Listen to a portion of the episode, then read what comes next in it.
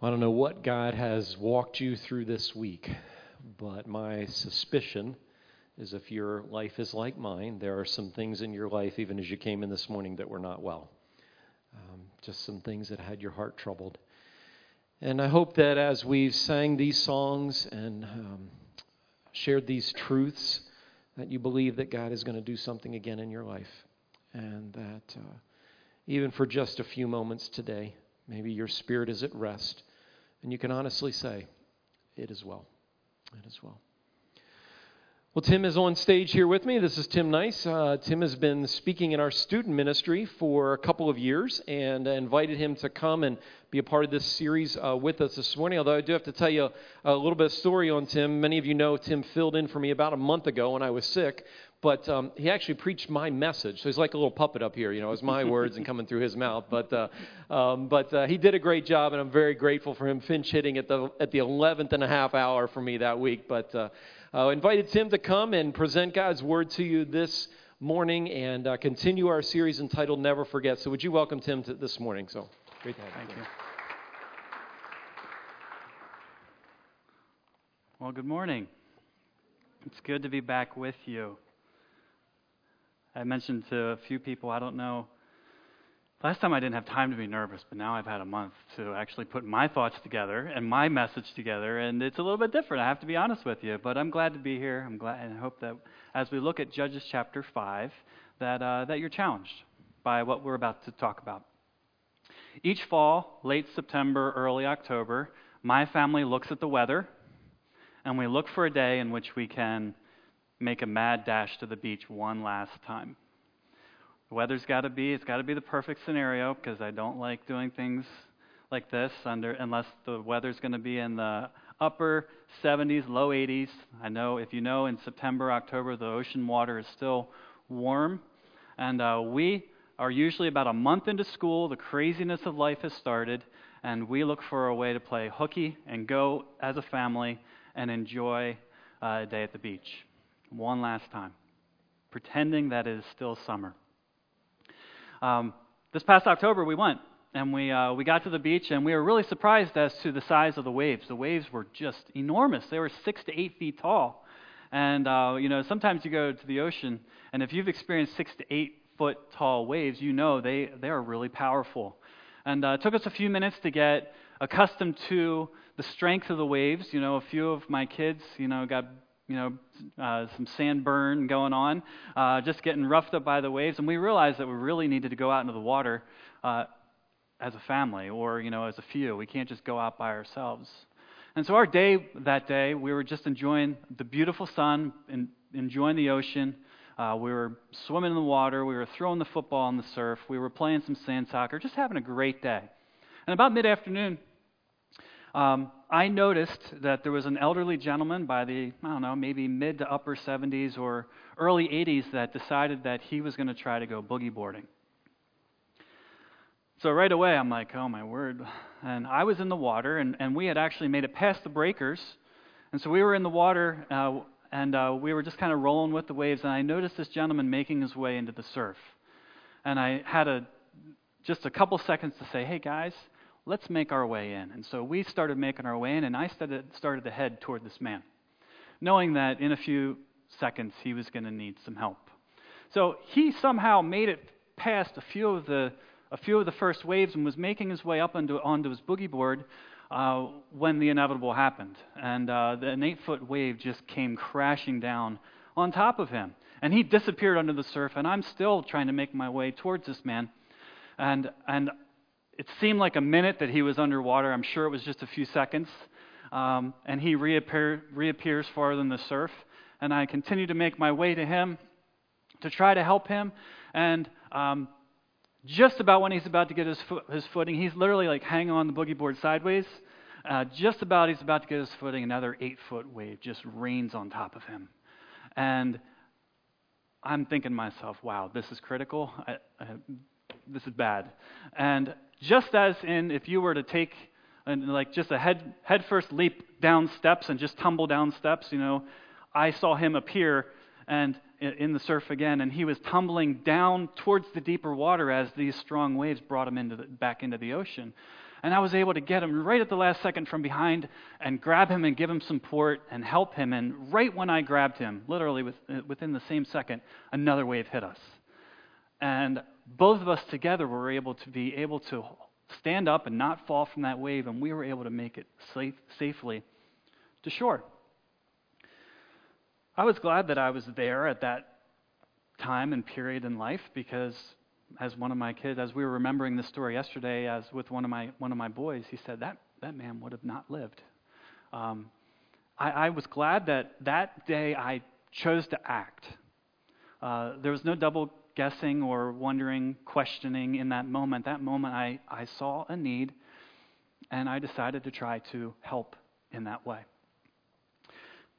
Before the mass shootings of Sandy Hook, Virginia Tech, and Columbine, there almost could have been Rapid City had it not been for the swift act of senior Chris Eriks. On September the 11th, 1991, 17 year old Ryan Harris entered Stevens High School in Rapid City, South Dakota, and walked into his math class and demanded the teacher to leave and held 22 of his, of his classmates hostage with a sawed off shotgun. For the next four hours, Ryan made demands over the loudspeaker at the school for pizza, for cigarettes, and for a million dollars, and for an escape helicopter. Um, and every single time he made a demand, he let his shotgun go, and letting everybody know he had plenty of ammunition. He was willing to use it.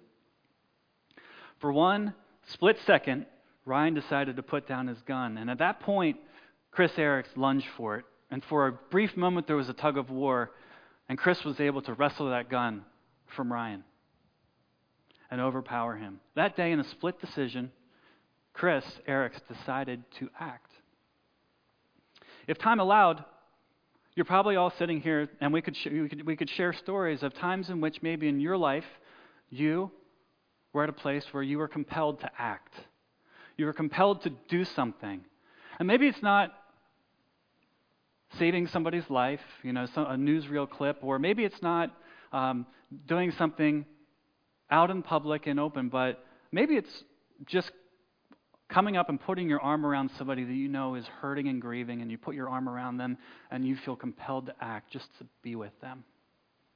Or maybe to say you're compelled in your spirit to say something, some kind word to build somebody up and to act in that. We can probably all relate to times in our life in which we have felt strongly that we needed to act and step up. This morning is going to be a time in which we look at Judges chapter 5, and hopefully an encouraging time to understand that when I act in faith, God shows up. Now, God doesn't always show up in a clear, present way. He doesn't always come in and save the day. But often when we look back in our, in our lives, and sometimes it's just looking back and reflecting, we can see that when I act in faith, God will often show up in my life. So far this summer, we've been in a series entitled Never Forget, looking at the book of Judges. In chapter 1, we learned how Israel gradually became complacent and stopped obeying God's instructions in their lives and the consequences they had to deal because of that. In chapter 2, Israel forgot to put God first in their lives, and they struggled with being distracted with little gods or little idols of this world. And God allowed them to struggle with second best. And God allowed them to struggle with times of, of, of, difficulties and the consequences of having a wayward heart. Chapter 3, Jeremy shared with us how God never gives up on his children but is always close by. And last week, John in chapter 4 challenged us that God wants us, or God wants to use willing people. This morning we're going to look at Judges chapter 5, which is a continuation of Judges chapter 4. Judges 4 gave the gory, detailed narrative of a battle.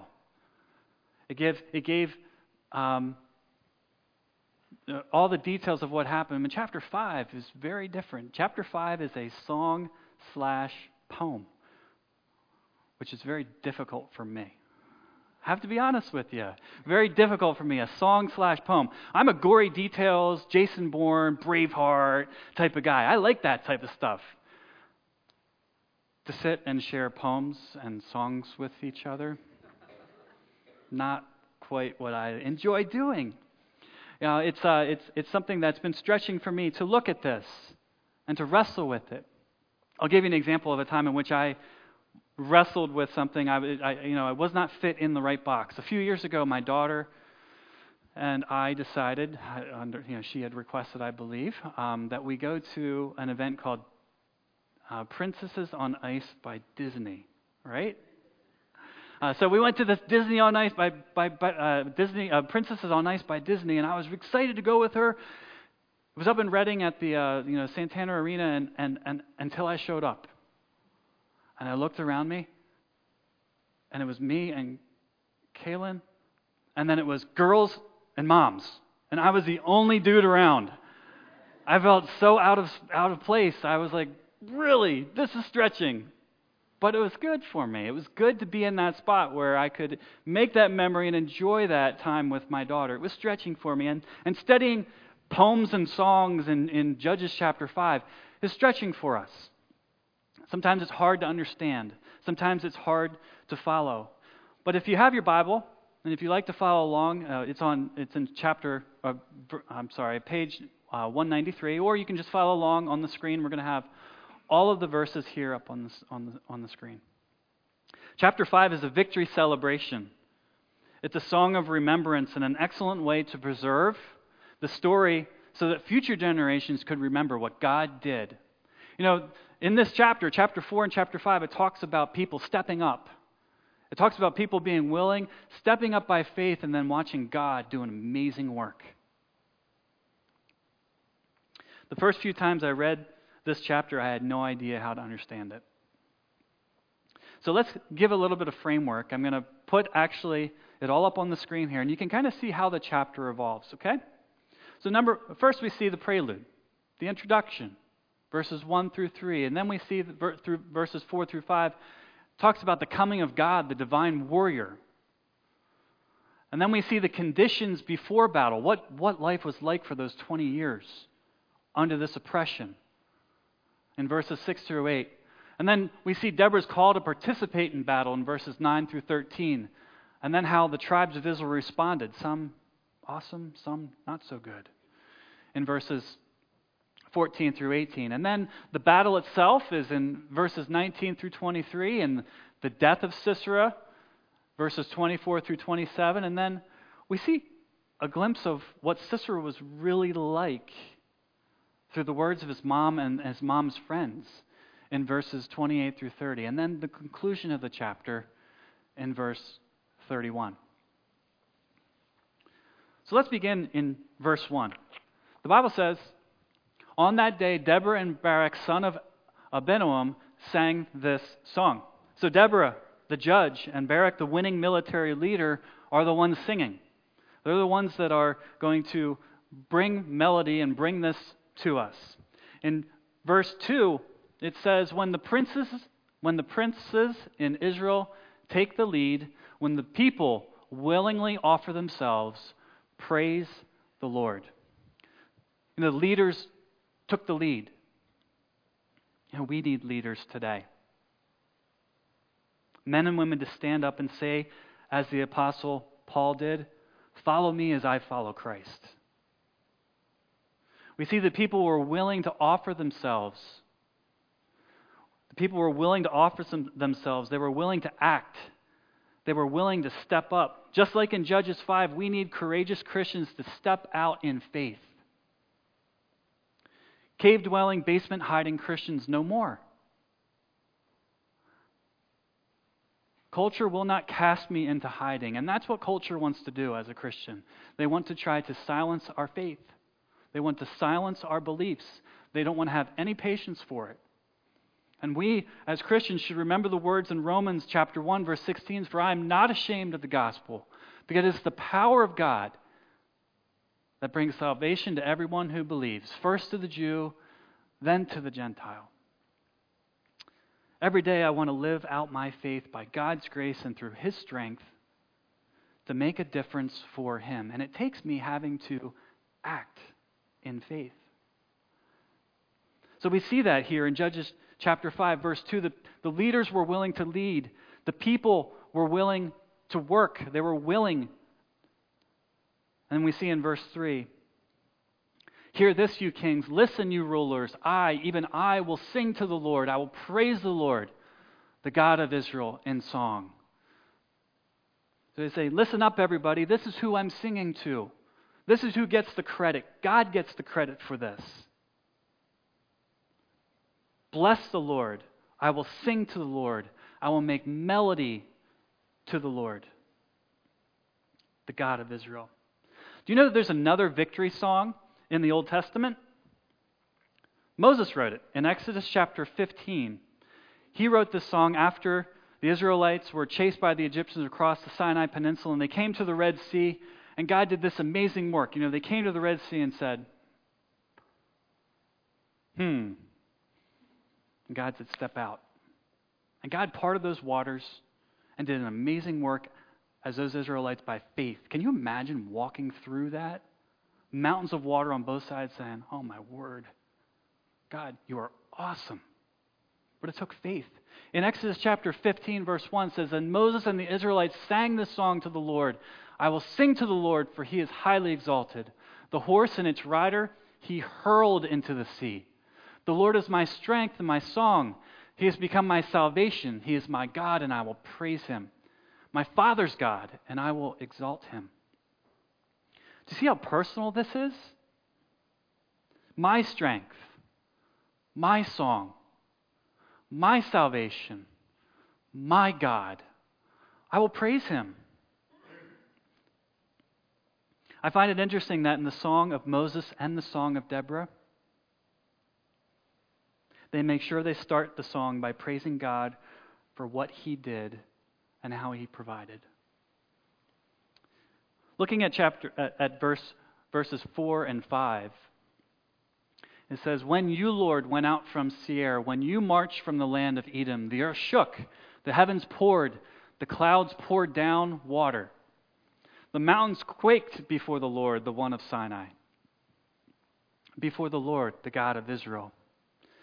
So remember, this is the part where it's talking about God coming, the divine warrior coming.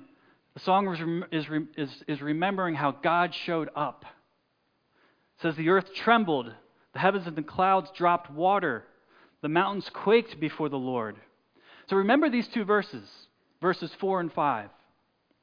They're clues as to how the battle was won when we look at it in verses 19 through 21 later on. Have you ever watched a sporting event when the home team was winning and they played a song towards the end of the game to rub in their victory to the opposing team? I don't know about you, but if you're a home if it's your home team, you love it, right? You love that little dig as the other as the other as the opponents you know, listening to it, right? If you're on the other side of it though, it's not so fun.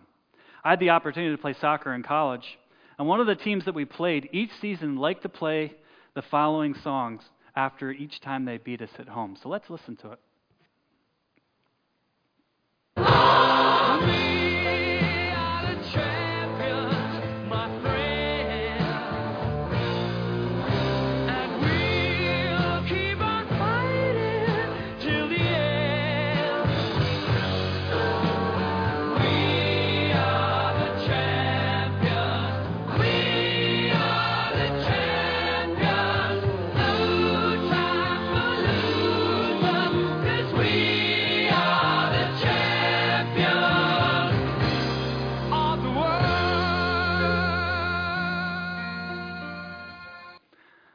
How does that make you feel?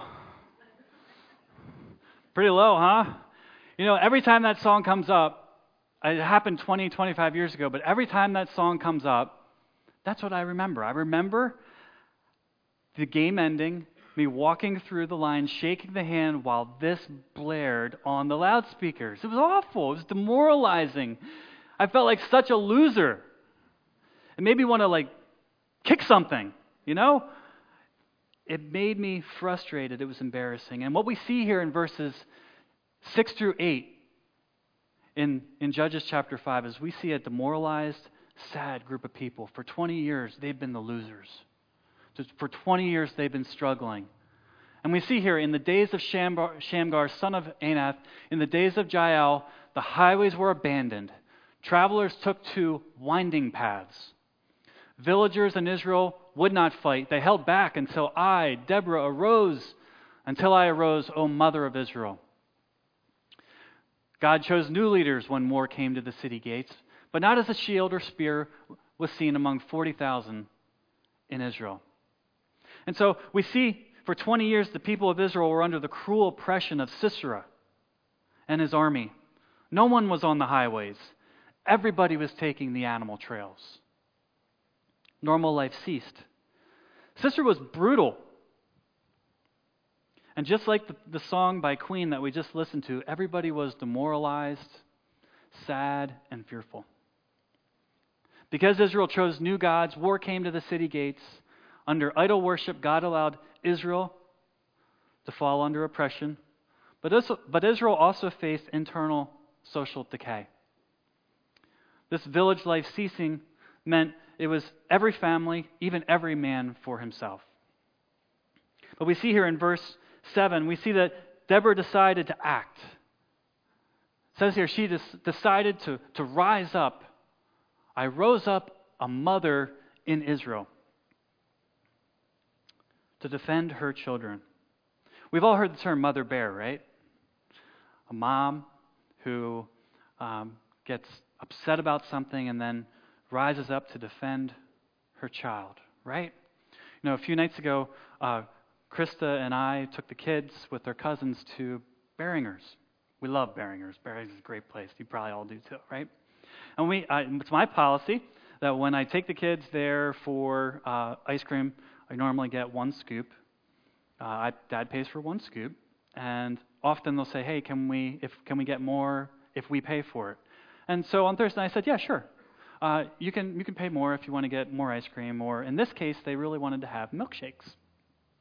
So our boys uh, upgraded a dollar more for milkshakes, and you know stood in line for for some time. And when we got uh, when we sat down, uh, my son Drew uh, was sitting there at the table, and he was just kind of disappointed. He's like, "My milkshake doesn't taste very good. It's really watery." And for as a dad, you can probably, you know, guys relate. I thought to myself, win some, lose some, son. Life is full of disappointments. Go, get used to it, right? I'm sitting in there thinking, I just got my uh, ice cream. I'm not going to get up and go get a new one for you. Uh, and Krista on the other side is, this poor guy, he just spent a dollar of his hard earned money and he has a watered down milkshake. And so we, we looked at each other a few times and we, and uh, well, I'm enjoying my ice cream. I'm not getting up, son. if you want to advocate for yourself, go for it. And Krista, bless her heart, she said, You know what? I'm going to go say something. And she took that milkshake and she walked into Beringer's and she said, Hey guys, this milkshake is probably not the best one you've made all night. It's pretty watery. Would you do something about it? And you know what? Beringer's is great. You know they are, right? Beringer said, Absolutely. No problem. They made this thick, creamy, milk, awesome milkshake. And you know what else they did? They said, you know what, the one we didn't do a real good job, you can keep that one too. And so Drew's like, yeah, double fisting, awesome. right? We can relate. Ladies, you can relate to Deborah coming to the place where you're like, enough's enough. 20 years of this? 20 years of this, enough is enough. If no, none of you dudes are going to stand up, I will. It's time. And that's what we see here. We see Deborah standing up, acting in faith. I'm sure it took tremendous courage for her to step up and say, Come on, guys. She was able to get Barak on her side, the general. And we see here now in verses 9 through 13, we see the call of the people. So let's see it here. It says, My heart, this is Deborah speaking, my heart is with Israel's princesses. I'm with you. I'm with the, the willing volunteers among the people. Praise the Lord. You who ride on white donkeys, sitting on your saddle blankets, and you who walk along the road, consider the voice of the singers at the watering places. They recite the victories of the Lord. They recite the victories, uh, like in Exodus 15 of Moses' song, right? Remember what God has done, the victories of the villages of his, uh, of his villages in Israel. Then the people of the Lord, they responded. They went down to the city gates. Wake up, wake up, Deborah. Wake up, wake up. Break out in song. Arise, Barak. Take captive your captive, son of Abinoam. The remnant of the nobles came down. The people of the Lord came down to me against the mighty. And so, what we see here is we see the call to participate. Deborah pours out her heart, she calls for help. Barak then gathers the troops, said, God can do this. Turn to him, have faith in him. And the people respond and they say, okay, we're going to respond in faith and we're going to get ready for battle. And so then we see that not all, not all of Israel responded the right way. In verse 14, some did. Some came from Ephraim, whose roots were in Amalek. Benjamin was with the people who followed you. From Machir, captains came down. From Zebulun, those who bear a commander's staff. The princes of Issachar were with Deborah. Yes, Issachar was with Barak, sent under his command into the valley. In the districts of Reuben, there was much searching of heart. Why did you stay among the sheep pens to hear the whistling of the flocks? In the districts of Reuben, there was much searching of heart. Gilead stayed beyond the Jordan, and Dan, why did he linger by the ships? Asher remained on the coast and stayed in his coves. The people of Zebulun risked their very lives, and so did Naphtali on the terrace fields. And so we see here, not all Israel rallied to the call. Ephraim, Benjamin, and Issachar, they did. Reuben didn't. He carried on watching the sheep. Gilead, Dan, and Asher, they decided not to join. The greatest honor, though, goes to Zebulun and Naphtali, who they risked their lives on the terrace fields. They risked all they had for this fight. And so in verse 9, we see the fight begin. The battle begins in verse 19. I'm sorry, verse 19. Kings came, they fought. The kings of Canaan fought. At Taanach by the waters of Megiddo, they took no plunder of silver. From the heavens, the stars fought. From their courses they fought against Sisera. The river Kishon swept them away, the age old river, the river Kishon. March on, my soul, be strong. Then, thundering, the horse's hooves galloping, galloping goes his mighty steeds. Curse Meroz, said the angel of the Lord, curse its people bitterly, because they did, did not come to help the Lord, to help the Lord against the mighty. So this is this is a song, right? You know, they're singing this song, so it's a little difficult to read it. I won't sing it for you. Uh, but here's what they're basically saying, okay? In verse 19, the king of Canaan came to fight. Sisera's 900 chariots that John talked about last week, this destruction force that, that was super protected, you could not beat it, came to fight. But they won no plunder because they had no victory. The God, in verse 20, we see the God who rules nature, even the stars, was fighting against them. The God of heaven, who made the clouds pour down water, caused the Kishon River to flood and sweep the enemy army away. We read in chapter 4 that, that Barak and his men pursued this army, and not one of Sisera's men got away from the sword or was killed. And so, what we saw in, in verses 4 and 5 is what we suppose is this battle was probably done during a time in which it was dry in Israel. If you know Israel, Israel is desert. And likely, Sisera was not ready or thinking that there was going to be any type of rain. You know, rain really only starts in Israel in December and goes through February, and it's pretty much dry the rest of the year. And what they call rivers, for most of the year, are nothing but just riverbeds. But when the rain does come in Israel, when the rain does come, like maybe what we saw yesterday in yesterday's storm, we saw some real fast flooding, didn't we? Now, you think about it, when there's no vegetation or very little vegetation, there's very li- little places for the water to be absorbed. What happens is these rivers just fill up quickly and become dangerous torrents. And that's what we think happened here. We believe that God sent an unexpected thunderstorm, thunderclap, to take care of Sisera's army. And we see later on, we see that this, uh, the house, Sisera, Sisera somehow survives. He sees his men going this way, and he abandons them and he runs the other way. And we see the thundering horses, hooves galloping, galloping, galloping, go his strong steeds. It's talking about Israel pursuing after Sisera. You may wonder, what is Meroz? Why is Meroz being cursed so strongly by an angel of the Lord? Well, Meroz was most likely a village that was on the escape route of Sisera, and they decided not to act. They decided to watch him go and let him escape. And so we see the battle. The battle, God steps in in a miraculous way. He, he fights for Israel, and they have an amazing victory. And Sisera is still living. So in verse 24, Deborah blesses Jael. Most blessed woman, woman be Jael, the wife of Heber the Kenite, most blessed of tent dwelling women. He asked for water, Sisera, and she gave him milk in a bowl fit for nobles. She brought him curdled milk. You know, the thought is that he might have been on the run for up to three days. And so this is probably not something that, you know, he just, you know, ran down, the, down a block and hid in a tent, right? This is something he had been on, most likely been on a run and was exhausted. And she took care of him. Her hand reached for the tent peg, her right hand for the workman's hammer. She struck Sisera. She crushed his head. She shattered and pierced his temple. At her feet he sank, he fell. There he lay.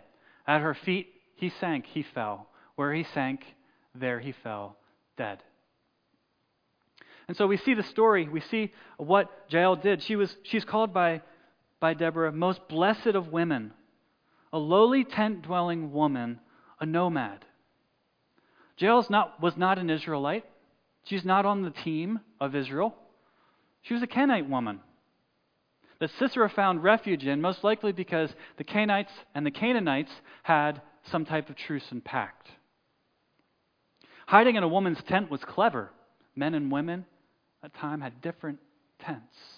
So hiding in a woman's tent was clever.